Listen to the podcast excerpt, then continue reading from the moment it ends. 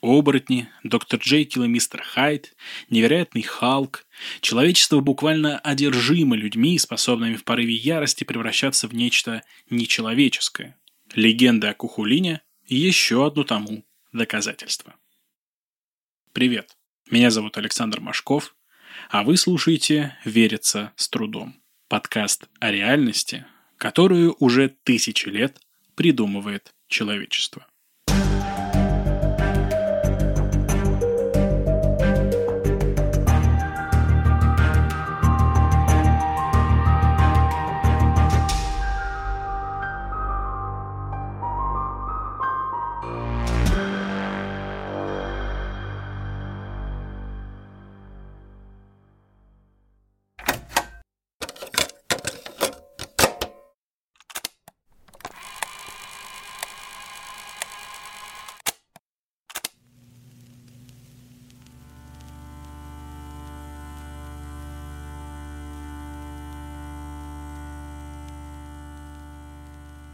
Кухулин, буквально в переводе с ирландского «пес Кулана», главный герой ирландской мифологии.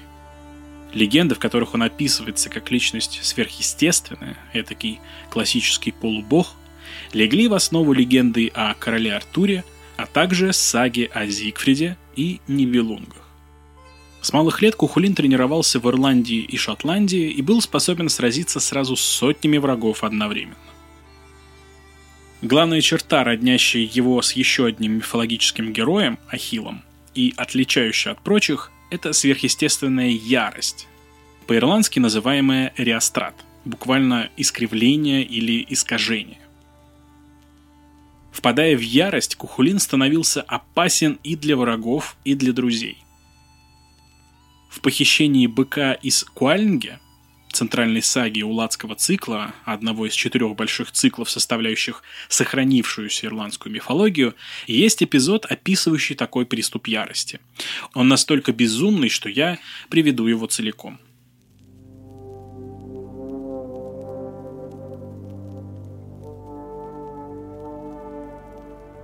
Тут в первый раз исказился Кухулин, став многоликим, ужасным, неузнаваемым, диким. Сдрогнули бедра его, словно тростник на течении, или древо в потоке. Задрожало нутро его, каждый сустав, каждый член. Под оболочку кожи чудовищно выгнулось тело, так что ступни, голени и колени повернулись назад, а пятки, икры и ляжки очутились впереди. Сухожилия икр стянулись впереди голени, и каждый могучий округлый их узел был не меньше кулака воина. У затылка сошлись мышцы головы, и любой из их непомерных, бесчетных, могучих, увесистых круглых бугров был подобен голове месячного ребенка. Меж тем обратилось лицо его в красную вмятину. Внутрь втянул он один глаз, да так, что и дикому журавлю не изловчиться бы вытащить его из черепа на щеку. Выпал наружу другой глаз кухулина, а рот дико искривился.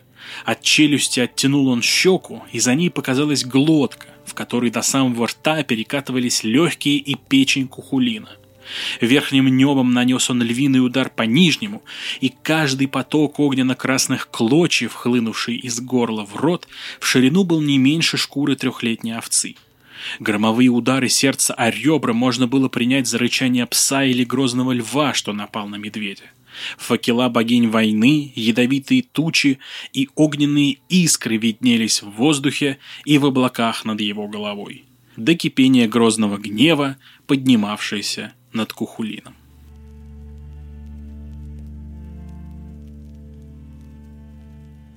Трансформация у Кухулина выходит куда более жуткая, чем у Брюса Беннера, да и фиолетовых бесконечно растягивающихся боксеров у него не было, но невероятная сила и неспособность отличать друзей от врагов параллели очень явные.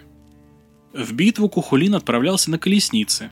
В бою использовал разнообразное оружие, в том числе легендарное зазубренное копье Габулга, оставлявшее исключительно смертельные раны.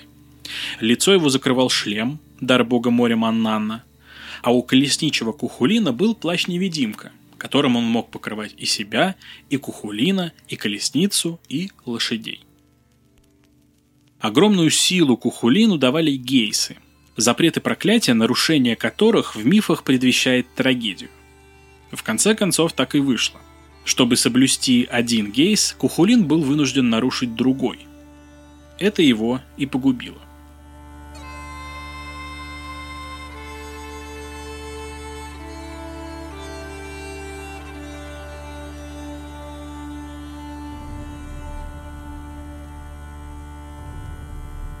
Из всех версий происхождения Кухулина, настоящее его имя, кстати, Ситанта, до нас дошли всего две. Зачатие Кухулина от начала 8 века нашей эры и ночлег в доме Бигфольтаха от начала 9 века нашей эры. Обе версии изобилуют лишними деталями, которые ничего не дают сюжету легенды. Там и какие-то волшебные птицы, на которых охотятся и в которых превращаются, и таинственные исчезновения с возвращениями, и много всего другого, что я, пожалуй, опущу. Между этими версиями есть и много общего, поэтому вот вам эдакая компиляция. Давным-давно, еще до Рождества Христова, Ульстером, частью современной Ирландии, правил король Конхабар. У него была сестра, в некоторых пересказах дочь, которую звали Дехтере. Однажды она отправилась вместе с ним и свитой на охоту. В дороге их застал сильный снегопад, и охотники решили укрыться в доме неподалеку. Хозяин дома с радостью их принял, накормил, напоил – Посреди ночи у беременной жены хозяина начались роды, и Дехтере в благодарность за ночлег помогла принять ребенка. На утро дом, в котором они ночевали, исчез вместе с хозяином и его женой. Конхабар со своей свитой, Дехтере и новорожденным ребенком проснулись в поле близ Брунобойн, далеко-далеко от того места, где был дом. Брунобойн – это комплекс мегалитических гробниц, который сохранился и до наших времен. Дехтере забрала ребенка в столицу, Эмайнмаху, но тот вскоре заболел и умер. Позже к ней во сне явился Лук, бог света и ремесел, Трикстер, схожий со скандинавским Локи, и рассказал, что хозяином дома, приютившим их, был именно он. А главное, теперь Дехтере должна родить ему ребенка и назвать того Сетанта. Есть подозрение, что забеременеть она могла и от Канхабара. Тот вполне мог ее изнасиловать в состоянии алкогольного опьянения. И все бы ничего, но Дехтере была обручена. Чтобы пресечь слухи и избежать скандала, она прервала беременность, несколько раз ударив себя в живот. Уже позже, переспав с мужем, Дехтере снова забеременела и родила сына. Так, с третьей попытки на свет появился Ситанта. Мальчик, которому суждено было стать величайшим воином своего времени. Еще в детстве Сетанта доказал, что он не обычный человек, а нечто большее, существо сверхъестественное, обладающее нечеловеческой силой. Когда ему было пять лет, он встретил при дворе Канхабара молодых ребят, играющих в херлинг. Это такая древняя гаэльская игра, напоминающая лакросс. В Ирландии в нее играют до сих пор. Вмешавшись в игру, но не зная правил, он их очень разозлил. Больше сотни парней решили убить пятилетнего мальчика, но страшно за это поплатились. Ситанта смело вступил в бой и успел победить 50 человек, прежде чем Канхабар остановил кровопролитие. В некоторых источниках говорят, что это был первый случай, когда Ситанта вошел в тот самый боевой раж, искажающий тело. Сила и смелость Ситанты произвели на Канхабара неизгладимое впечатление, и он пригласил мальчика на ужин с лучшими воинами Эмайнмаха в дом кузнеца Куланна. Ситант, разумеется, согласился, но сказал, что подойдет чуть позже. К несчастью, Канхабар забыл предупредить об этом Куланна, и тот выпустил во двор свою огромную сторожевую собаку, которая была такой свирепой, что и трем цепям было ее не удержать. В целях самозащиты Сетанта одним ударом размозжил ей голову. Видя, как горюет по собаке кузнец, Сетанта пообещал компенсировать потерю, а пока не найдет и не воспитает такую же собаку, будет служить вместо нее. Тогда же Сетанта взял себе имя Кухулин, пес Куланна. Это решение подчеркивает связь Кухулина с животными, что, в общем-то, характерно для мифологического сверхъестественного героя, и накладывает на него гейс. Никогда не употреблять в пищу собачье мясо. Кстати, собаки не единственные животные, с которыми у Кухулина была особая связь. В момент его рождения на свет также появились два жеребенка. Позже именно они служили ему в колеснице. Серый из Махи и черный из Сайнглен.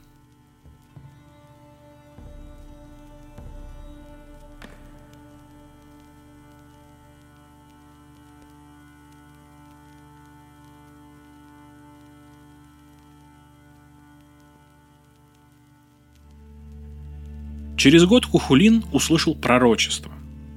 Тот, кто впервые возьмет оружие в назначенный день, станет величайшим из героев. Сообразив, что сегодня как раз тот самый день, мальчик побежал к Анхабару и попросил, чтобы ему дали оружие и признали воином. Одни за другими в руках мальчика ломались мечи, топоры и копья, не способные выдержать его силу. Наконец, он выбрал комплект оружия, который принадлежал самому королю. Думая только о вечной славе, дарующей бессмертие, Кухулин упустил другую часть пророчества. Тот, кто впервые возьмет оружие в назначенный день, станет величайшим из героев, но умрет молодым.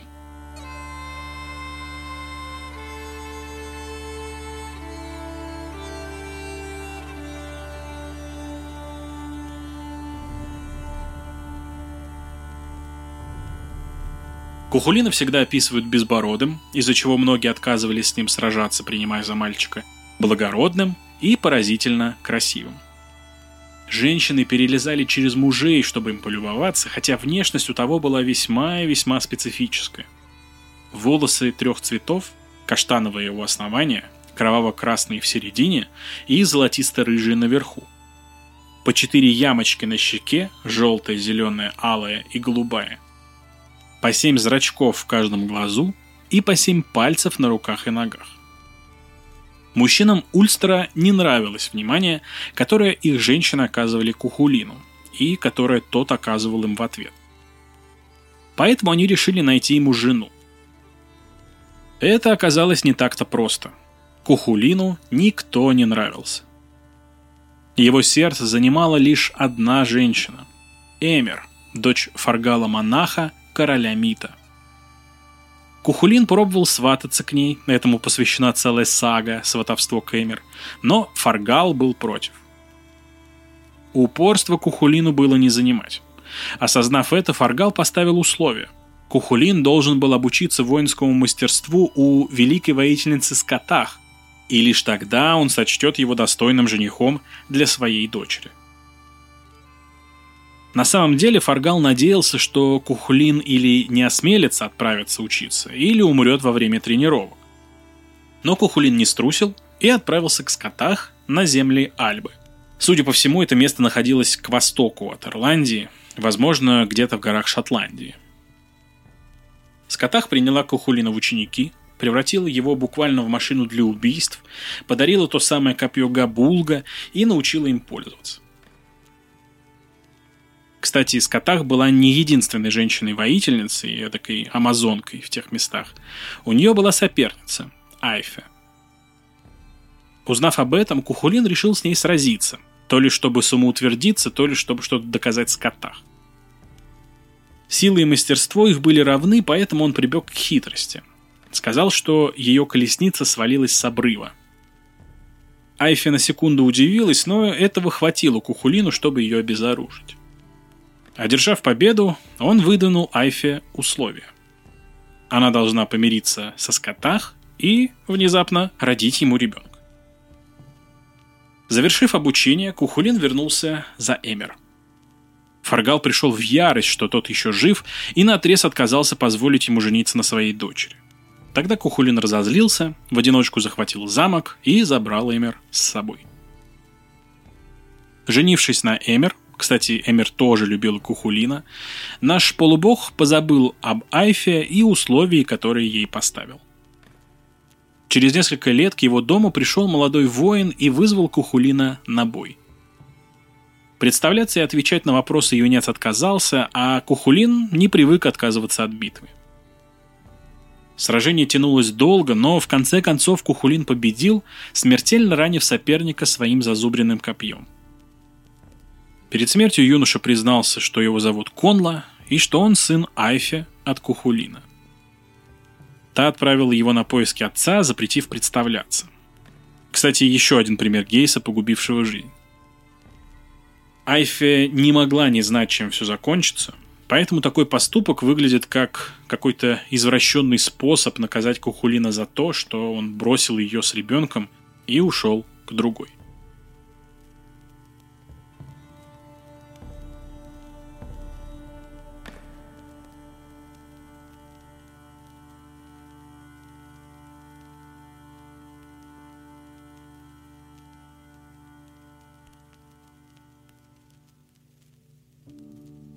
Королевство Ульстер, которым правил Канхабар, находилось на севере Ирландии.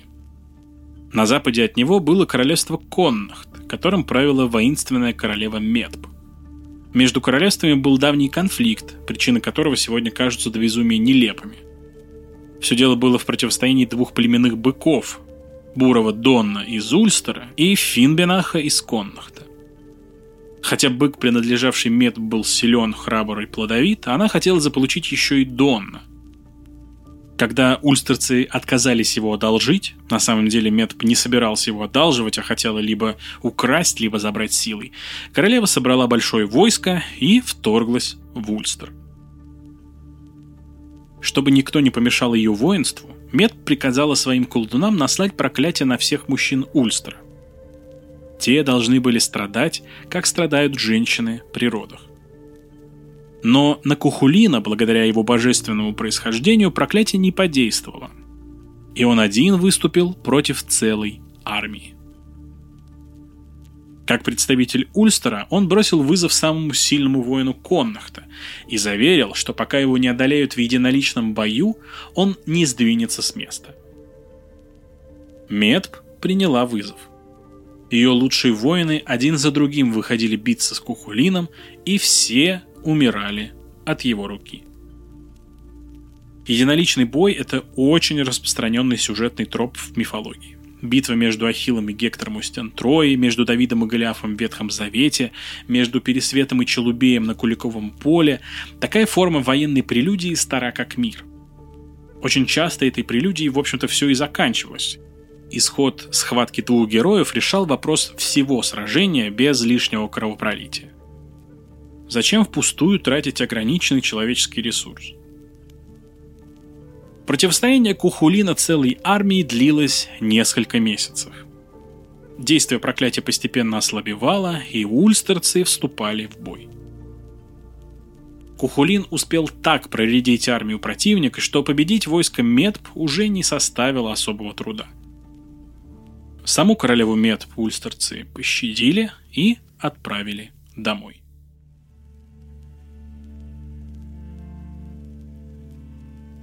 У Кухулина была очень насыщенная жизнь.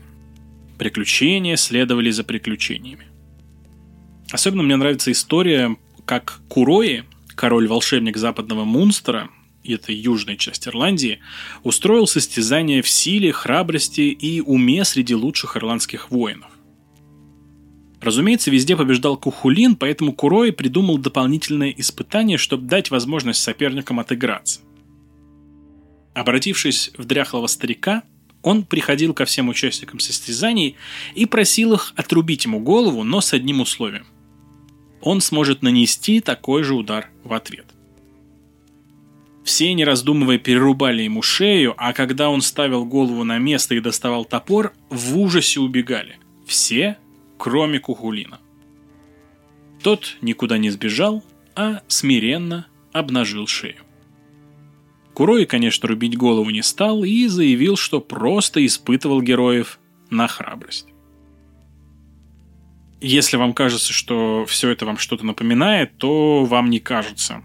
Этот эпизод «Легенда о Кухулине» лег в основу фильма «Легенда о Зеленом рыцаре».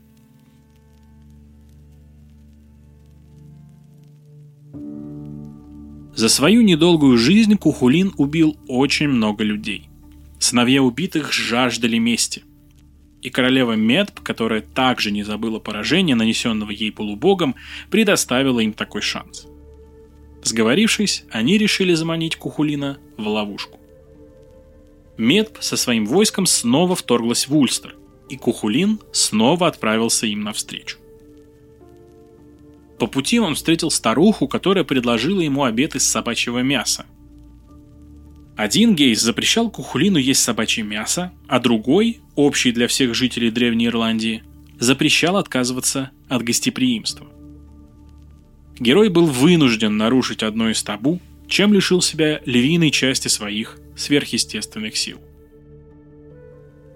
Когда Кухулин на своей колеснице явился на бой с армией Мед, в него бросили три волшебных копья.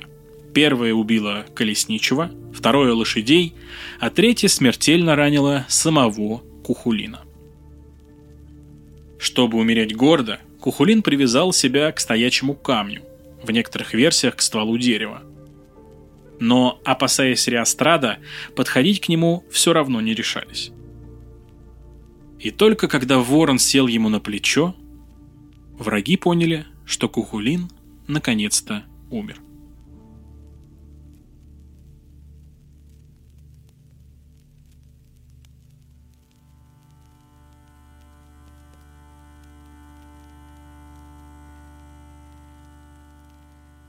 Легенды о Кухулине были записаны около 800 лет назад, а до этого передавались в устной форме. Судя по всему, жил он незадолго до наступления нашей эры, а умер как раз на рубеже, вскоре после того, как в пещере возле Вифлеема родился Иисус. Новую жизнь Кухулин обрел в начале 20 века, а точнее в 1916 году, когда ирландские националисты организовали восстание против британского правления так называемое пасхальное восстание.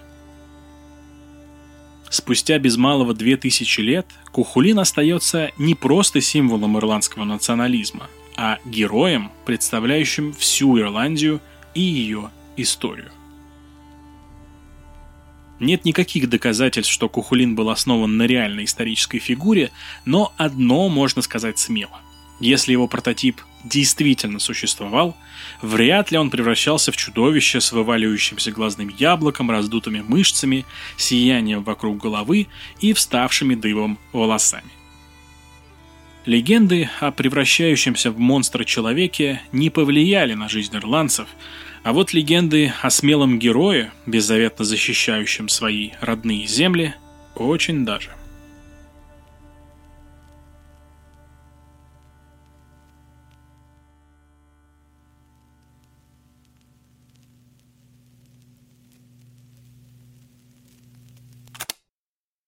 Спасибо, что дослушали выпуск до конца. Если он вам понравился, обязательно поставьте оценку и напишите отзыв в Apple подкастах. Обязательно делитесь подкастом со своими друзьями, рассказывайте о нем в социальных сетях. Подписаться и слушать «Верится с трудом» можно на любых подкаст-платформах, а также в Телеграм-канале. До встречи в следующем выпуске.